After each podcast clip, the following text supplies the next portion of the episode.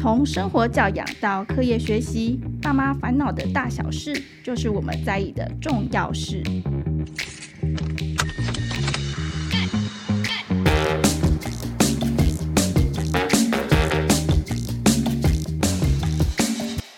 欢迎收听亲子天下 Podcast 节目《爸妈烦什么》，我是主持人亲子天下媒体中心记者李佩璇。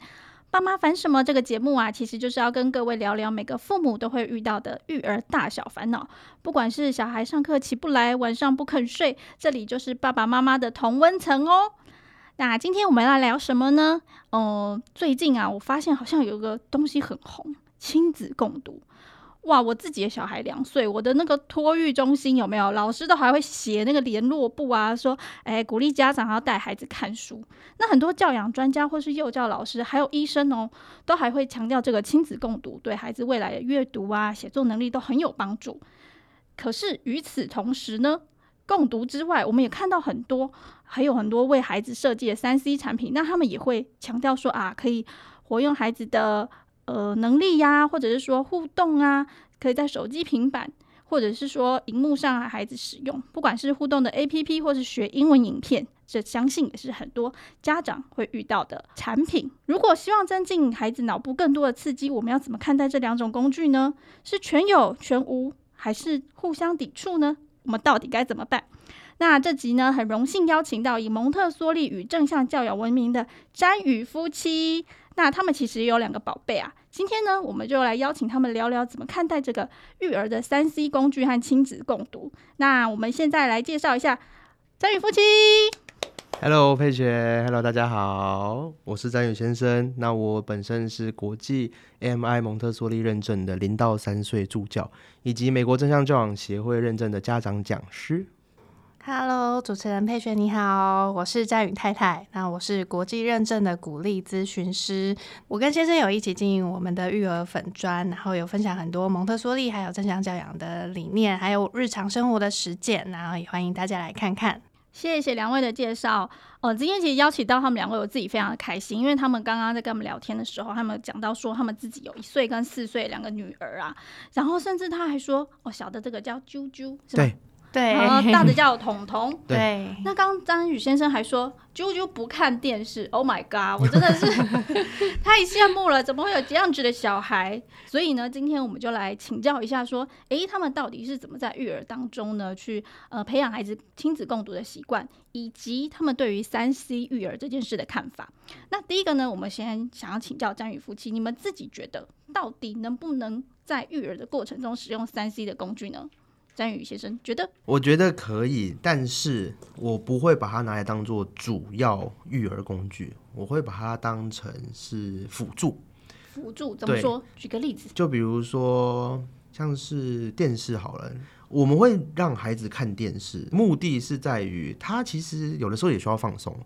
哦，对，那还有，因为像我小时候，我家没有网络，嗯，然后有的时候之后再去跟同学聊天，然后我发现我自己会跟同学没有话题，因为可能大家都在讨论某一个节目或者是某一个人的时候，但是因为我没有在这方面的资讯，我反而就默默的被孤立了。那小朋友们其实他们很多时候也都会这样聊，所以我觉得适当的。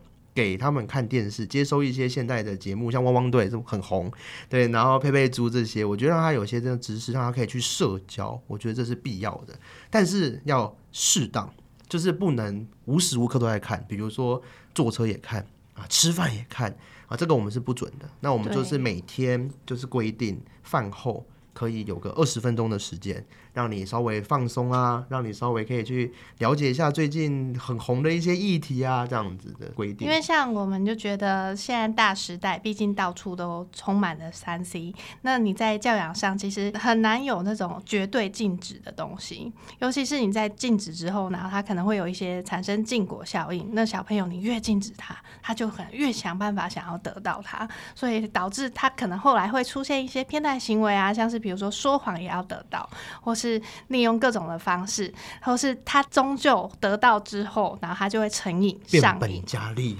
对，只是得不到的最好这样子。对，他可能就比如说，假设给小孩手机，那他一直看，一直想要玩手机，但一直被禁止。那终究我们可能会给小孩手机嘛？可能国小、国中方便联络，然后他一拿到之后，他说：“哇塞！”我等了十年，我 终于拿到这个手机了，我现在一定要把它玩爆。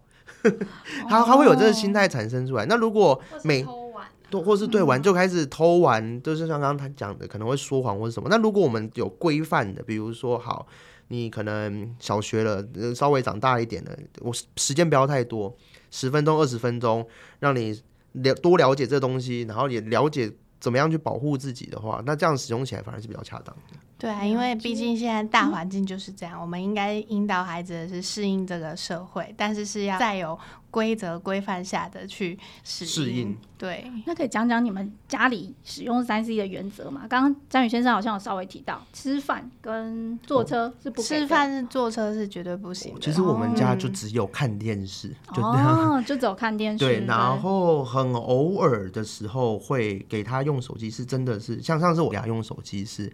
我带他去看病，然后非常多人，然后挂号要等一个多小时。那我想说，我给他看手机也不是单纯我找一个 YouTube 影片，然后就播给他看这样。我是下载拼图，然后我给他玩，我给他玩六十片的拼图，然后让他在那边慢慢的拼。所以我觉得手机这种东西，它可以当做辅助。那我希望辅助的前提下。还是可以帮助他动脑动手，而不是就我单纯就看影片，然后看他在听音乐这样子。我会找一些比较益智的东西这样去玩。我觉得这个也是未来的一个趋势，是可以在这上面有一个控制的前提下去使用。了解。那其实我们刚刚有聊到，现在有一些爸妈啊，就是在教养上面分三派，就是关于三 C 这个部分，一个是全有，嗯、就是觉得啊。就都可以呀、啊，什么时候都可以玩，他想要就可以。第二个是全无，嗯、就是什么都不要。嗯、那这样听起来就是，呃，张宇夫妻这边是中庸派，我们是中间中庸派，适当的使用。对对对。对那其实有一些家长担心的是说，三 C 这种东西就比较吸引人嘛，它有个声光效果。那如果他们同时又想要做亲子阅读，这两件事会抵触吗？他们担心的是怎么样引起小朋友想要亲子共读的这个想望，就是说。勾起他们的兴趣，你们自己在家里是怎么做的？其实孩子天生就有阅读的兴趣。真的吗？我好意外。嗯、孩子天生就有阅读兴趣，那就看你在环境中提供他什么样的东西。如果你环境中的，就是蒙特梭利讲的预备好的环境，如果你的环境里本身就已经有书架、书本的选项，他就会对这个东西产生兴趣，他会去翻，他会去去看。那怎么样让孩子喜欢阅读？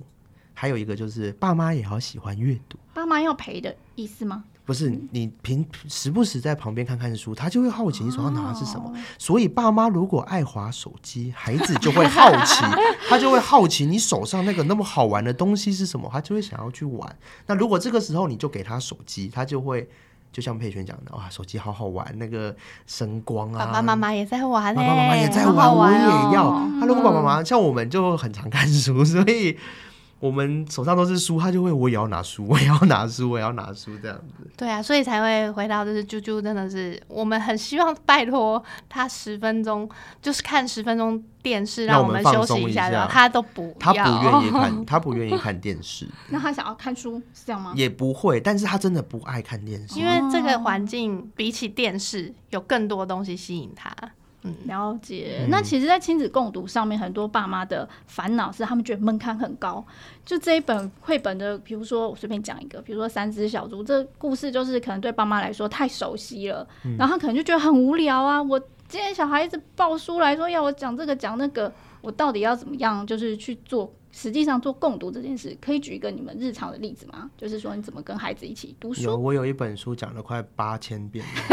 你八千，我应该五千。真真的对，但但是我我一开始也会有这个想法，是真的。同一个故事一直讲，而且对，就是像啾啾他几岁，对这个年纪的小孩来讲，他们有一个倾向叫做重复倾向，他们同样一件事会一直想要去做。所以我讲完这本故事之后，三分钟后他要拿同一本过来。三分钟后就再拿同一本过来，其实我也会觉得啊好无聊，一直讲这一本。对，但是亲子共读的重点不在于这个故事本身，或者是孩子学到什么，而是在于你跟他的互动，你说了什么交流。对，交流，你跟他的一字一句，每一句就算是重复的每一句话，它其实都是有意义的。对孩子来说，就像啾啾来讲，他这个年纪，那就是语言的学习很重要。那我们如果把它用这样的观点去看，你在念书的同时是在教他语言，那我就不会，我就累此不乏，就是会觉得好玩这样子。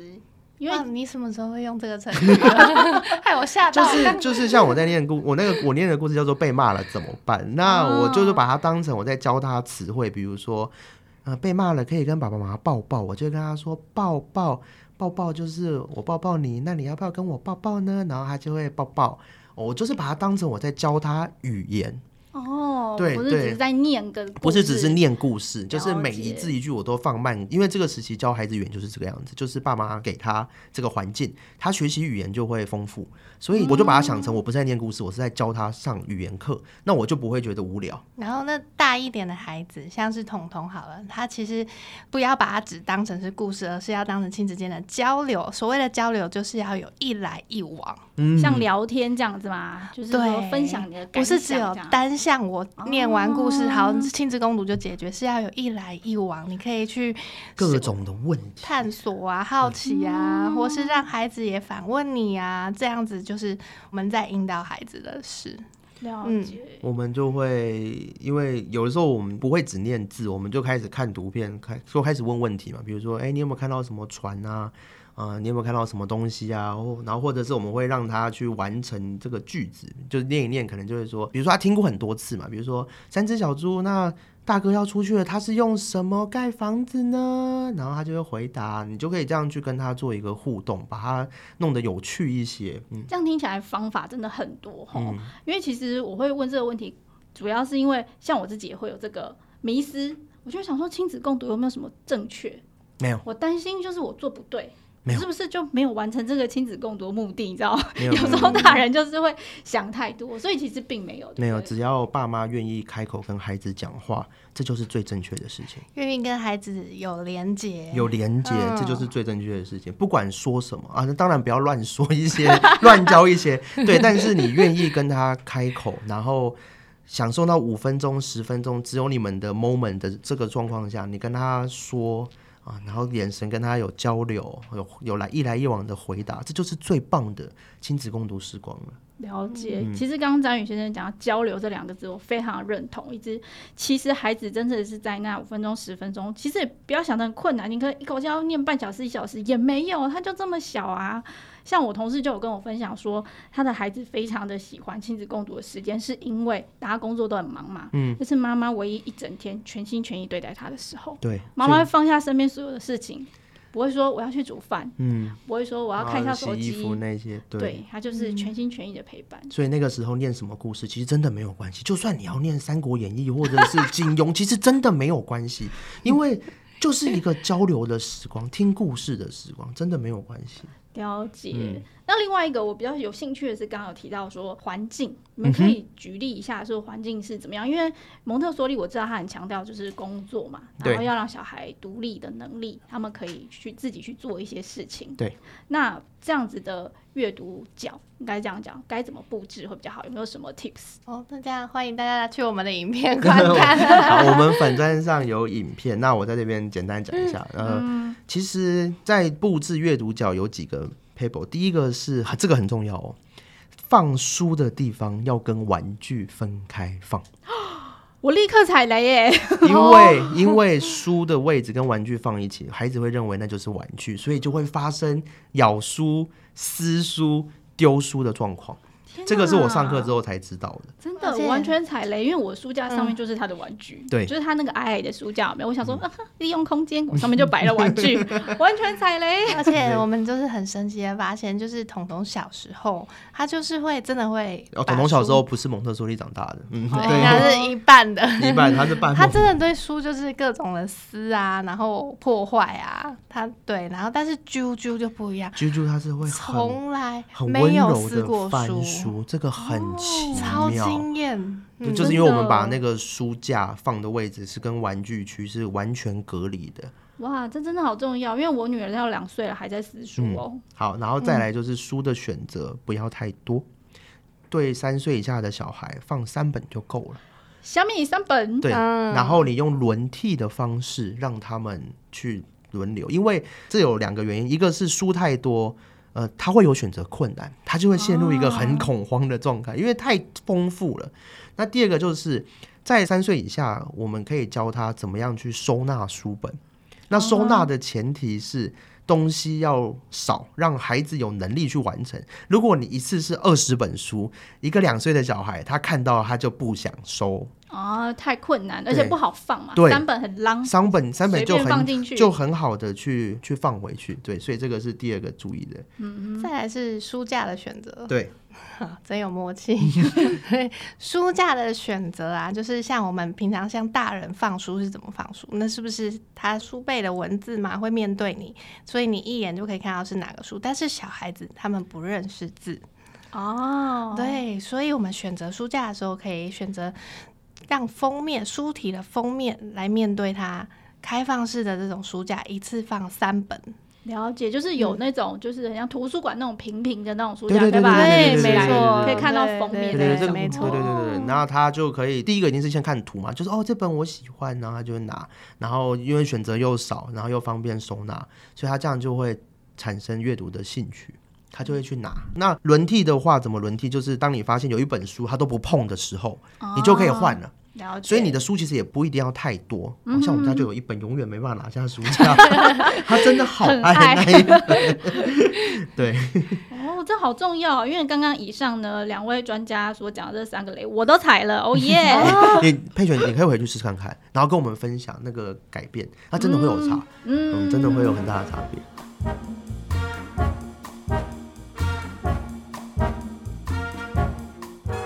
像因为你们一直都有在实行共读啊，不管是亲子间紧密的交流啊，跟连接，你们自己有觉得说，嗯、呃，因为我不知道这样比恰不恰当，但是比如说以彤彤跟啾啾来比的话，因为刚刚说彤彤是半萌嘛，嗯、对，那你们自己有觉得说这样子实行下来，他们两个就是有什么样的差异吗？就是在亲子共读之后，他们可能在我不知道语言学习，或者是说人际连接，或者是说安全依附感，我随便举例。会有什么差异吗？其实彤彤虽然说他一一岁半之后我们才接触蒙特梭利，然后才改环境，但是在那之前我们也就已经很常跟他讲故事啊。对，所以其实这两个小孩看不太出来差别。那他们跟其他同龄的小孩，但是啾啾我很讶异的是，因为以前彤彤他不是走蒙特梭利的形式。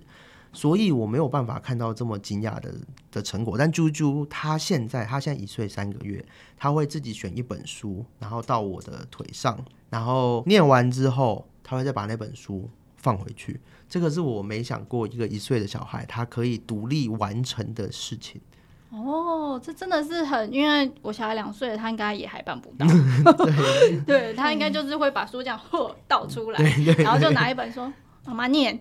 然后念完之后就拼压在旁边，嗯、也是我要去收这样子。嗯嗯、对，但是如果是彤彤的话，彤彤虽然也是半萌，但是我觉得他现在。比起同龄的，他的语言能力实在有够可怕的。哦，对，我们都叫他李长博，因为他真的太会讲话了。举个例子，举个例子，因为我们在跟他玩我们的产品情绪地图，嗯、然后后来就是玩的时候会请小朋友分享各自对于这个情绪的故事。然后他呢，在讲到挫折的时候，然后他分享了他的一个故事，他就说：有一天我想要画画的时候，我想要画小猪，可是我越画越像爸爸，我觉得很。挫折，虽然以上的表述完整，但是爸爸心里可以有点有点受伤。我才我才挫折吧，拜托。对，可是哇，各位听众朋友，四岁小孩可以讲，是不是？赶快那个亲子天下官网开起来，书给他定下去了。哦，讲到四岁，刚好四岁就是。这个小朋友的阅读敏感期，在蒙特梭利很常讲敏感期，在四岁的时候，孩子会进入阅读敏感期，他就很喜欢看字、认字、看书。字哦，已经会想要认字，他会想看字啊，哦、会想看书。好意外，我以为只想看。其实书写跟阅读，他们差不多时间发生，三岁跟四岁，书写是三岁，阅读是四岁，哦、都差不多时期发生，所以那个时候我们开始念书给他，会会是很棒的。嗯，然后就你就把他。像我们在念的时候，有一本书，我们一定先从封面开始，然后我们就比着每一个每一个字就开始教他。比如说最棒的礼物，就一个一个字比给他，哦，用手指文字，对，让他同时学字，同时听故事。就把它当成这样子去跟他念书，你就会觉得你不会那么无聊。哦，了解，就是有一些方法这样子。对对对对。那我也想请教你们，在选择绘本，你们会有什么偏好，或者是说什么建议吗？会这样问的是，因为我有自己一个好朋友，嗯，他从来不选那种我们讲白叫做功能导向绘本，比如说现在很多刷牙啊，从来不选吗？从来不选，他全部都是那种艺术性的，嗯，他会去买那种波隆纳的那种。国际的那种童书啊，那种就是很你知道故事性或者艺术性。我当然没有觉得说这样子好或不好，我只是好奇说在选书上面你们有没有什么就是可以跟大家分享的？我们都会耶，就是功能导向也会，然后纯故事的也会，对，或者是有一些像是游戏书，像那像那马游戏书，翻翻、啊、就是比如说迷宫啊，嗯、啊，找找看啊那种那种我们也都会选。我觉得书它，我觉得就是多样。哦，了解，就是要就是多样。那功能导向，我觉得势必还是要，因为孩子的表现都是时好时坏。彤彤有像前阵子他会突然会讲一些，会回到会讲一些很伤人的话，比如说什么你走开啊，然后你你你怎么样，就是会讲让我们伤心的话，甚至还会动手。那这个时候我们就会拿出那种类似在教说。要好好说话啦，不能打人的绘本还是会拿出来用。那故事还是会，故事很有趣啊，故事可以启发孩子的想象力啊，然后听起来也很有趣。嗯、对、嗯，那太太我觉得，就是我的观念就是认为，你给孩子十本书，那他就是读那十本书。如果十本是功能书，他就是读功能书；如果你给他二十本，他就有二十本的选择。那就是像先生说的，那有功能也有创意，然后也有其他的联想，甚至同理心，那都是给孩子一个很好的多样学习。就是多元化其实是一个重点，嗯、也不用太在意说，呃，一定要什么类别这样子，多多去选择这样。那另外一个就是说，我们在呃共读的这条路上啊，怎么延续爸妈的信心？因为其实刚刚你们有讲到说，第一个我好奇的是说，几岁可以开始？多小就可以做这件事？第二个就是说，在怀孕的时候就可以共读了。第二个就是说，可能在年段小，以我自己小孩来说，我大概他开始会扶站的时候做这件事情，那他其实都把书拿来当玩具啃啊，或者是说，呃，他就一直翻过去，他就不要看啊，一直把书这样砰合上，砰合上。我就觉得说，我真的要做这件事吗？是不是他年纪还没到，还是我做错什么了？那佩璇，那我问一下哦，你那个书是你拿给他，还是他拿的？我拿给他的。啊，原来关键在这儿吗？对啊，哦，其实很多时候我们也会接到家长问题，就是我的小孩不专心，念两句就跑了，怎么样增加专注力啊？或者是怎么样跟他念书？那其实这就是孩子对这本书他是没有兴趣的，所以我们刚刚聊到环境，让他自己选择很重要。如果今天是他自己拿一本书过来，你会发现他对这本书的兴趣就很大，他就很能听你讲，很专注。对，那如果他今天把书胖丢掉了，或者是合起来了，那其实就可以换另外一本书。那也有可能在那个当下。他是不想念书的哦、嗯，对，所以蒙特梭利讲的就是 follow the child，观察孩子。他有的时候不想看书，那没关系，我们就不勉强他。那他想看的时候，他自己选择一本书过来了，那就会是一个很有成就感的亲子共读时候。那你们会建议说设定一个固定的时间吗？不会，不会、哦，除了睡前哦，除了睡前，但是其他时候不会。哦，睡前为什么说特别适合？呃，睡前对我们来讲是很重要的时光，是它是一天的结束。那这一天有可能我们亲子间会发生一些争吵冲突啊，真的。对。那我不晓得佩璇有没有这个经验，小时候可能被爸妈骂，或是跟爸妈吵架，然后是含泪入睡的。嗯，就是觉得委屈嘛，委屈的，然后就很难过，然后就默默的在房间睡着了。那我们希望一天的结束，不管怎么样，一天的结束它能是美好的，然后是能让孩子感受到爱的。所以在睡前，我们一定会有故事时间，然后还会聊天，聊今天发生的一些事情，去和好和解。或是感谢彼此的事，对。哦，感谢彼此，这么小你们就会做这件事吗？会会会，例如做，例如说，好好奇，就是像大人一开始我们也是练习的，我们也找不到到底要感谢什么事，但是后来就是日常的小事就可以感谢彤彤，你今天帮妈咪拿餐具。谢谢你。那他其实一开始，彤彤一开始也真的也不知道要谢我什么，然后他就是每一天都重复：谢谢你今天带我去上学，谢谢你今天带我去上学，每一天都是这样。可是，一直到前阵子，然后他开始可以谢谢我，妈咪，谢谢你帮我煮饭。然后谢谢你，就是带我去上学，帮我拿忘记的外套。还有说谢谢你带我什么？谢谢你带我去看医生，谢谢你生病的时候照顾我这些。哇，他听了多暖心吗？爸妈要的不就是不就是这一些吗？所以我们在谢谢他的同时，也就是教会他感谢。我们先谢谢孩子，嗯、那孩子就会感谢我们。我觉得这真的是在储存一个育儿的养分哎，嗯，因为我自己就是我最痛苦的时候是每天早上，然后赶上班，然后有时间的压力，嗯，其实我常常会早上就是忍不住就是会失控，嗯嗯、所以其实一整天的那个情绪不会太好，因为你知道你早上吼了孩子，嗯，所以我觉得刚刚提到这个真的很棒，就是除了亲子共读之外，也带入就是一个很棒的感谢，然后去促进你们彼此的交流啊，然后把这个因为。家人相处嘛，一定会有一些冲突，对，把这些东西化解掉，不要让孩子跟你之间心里都存在一个不舒服的东西，这样之后就会有冰山呐、啊。没错，没错。好，那最后呢，也想要请教，就是展宇夫妻，你们可以分享一下，说你们在陪伴孩子这个成长过程当中，你们对亲子共读有什么样的呃想法，或者你们？推荐怎么做呢？或者是说，你们看了这么多家长跟你们就是询问呐、啊，你觉得要提醒的事情？嗯，其实共读，我觉得大家可以不用把它想的太功能导向，它其实就是你跟孩子的专属时光，然后在这个时光里。嗯这个绘本有点算是你的辅助工具，那你就其实如果你可以不看绘本，你可以直接嘴巴跟他讲故事，这这也是很好的，就是一个可以跟孩子交流跟连接感情的。像在教养里面，跟孩子有连接就很重要，因为当你跟这个人有连接，跟孩子有连接的时候，你的规范执行起来就相对容易。就像夫妻有连结的时候，比如说我请太太做些什么事，她就会很乐意的去协助、去帮忙啊。如果没有连结的时候，就是我干嘛帮你啊之类。那小孩子其实也是这个样子。如果你跟他是有连结的，你可能请他去刷牙，他就很开心的去刷牙。如果你们之间感受不到连结，你可能什么方法都用了，他还是不去刷牙哦。所以连结它其实就是教养的根本。那亲子共读就可以帮助。家长跟孩子去做一个连接很好的桥梁。那太太这边呢？觉得就是我帮他翻成白话文，就是要听话，就跟孩子真心的连接。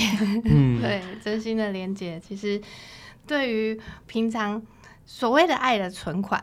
当我们大人一定会有情绪不好的时候、失控的时候，这个是正常的，每一个人都会有。可是，所谓你在失控的时候，孩子跟你之间的感情要怎么样的修复？那这个就是要运用到平常我们累积的爱的存款。你爱的存款平常够不够多？那你修复完，然后我们继续走下去的感情。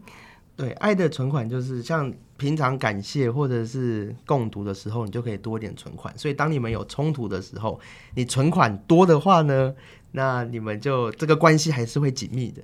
那如果你存款是，如果你存款是少的，你就会发现你跟他的冲突越来越大，然后你自己的情绪也越来越不稳定，孩子也是，然后问题就会越来越被放大。所以像平常时候，我们就可以多做这种存款的动作，透过阅读啊，或者是陪伴孩子。最重要的，我觉得就是陪伴啊，真的是陪伴。就算即便三 C 时代，现在未来都会走走向很多三 C 时代，但我认为还是可以在使用三 C 产品的情况下陪伴孩子。就像我们家还是会偶尔会有一天，嘿，我们大家来选一部电影，大家一起来看，我觉得这也是很棒的一个时光啊。了解。对啊，这在育儿上虽然是看电视，但是我觉得这是一个很棒的时光。嗯嗯。可是不是就是我播一部电影放你在那边，然后我可以自己。离开去划手机，那我觉得这就已经缺少陪伴的用意了。了解哦，他们分享非常精彩，我帮大家 mark 一下重点。刚刚太太有讲到一个非常打中我心，她说要跟孩子连接，你就你想要孩子听话吗？那你就要跟孩子连接。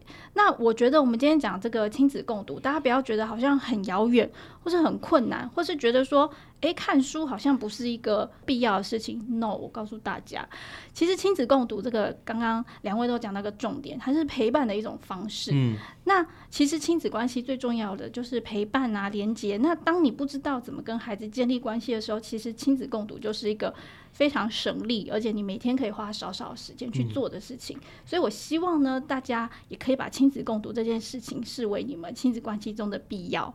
对，这可能对你们亲子关系都有很大的帮助。这样子，嗯、好，那我们今天非常谢谢张宇夫妻，谢谢两位，谢谢，谢谢佩璇。那说到阅读呢，相信大家刚刚听了这么多呢，已经手痒了，对不对？那我要来跟大家推荐一下亲子天下 Parkes 的好书专卖店，上面有更多优质好读推荐。那在节目下方的资讯栏都有连接哟。今天的节目都到这边，谢谢大家。亲子天下 Podcast，周一到周六谈教育、聊生活，开启美好新关系。欢迎订阅收听 Apple Podcast 和 Spotify，给我们五星赞一下。也欢迎在许愿池留言，告诉我们爸妈烦什么。我们下周四空中再会。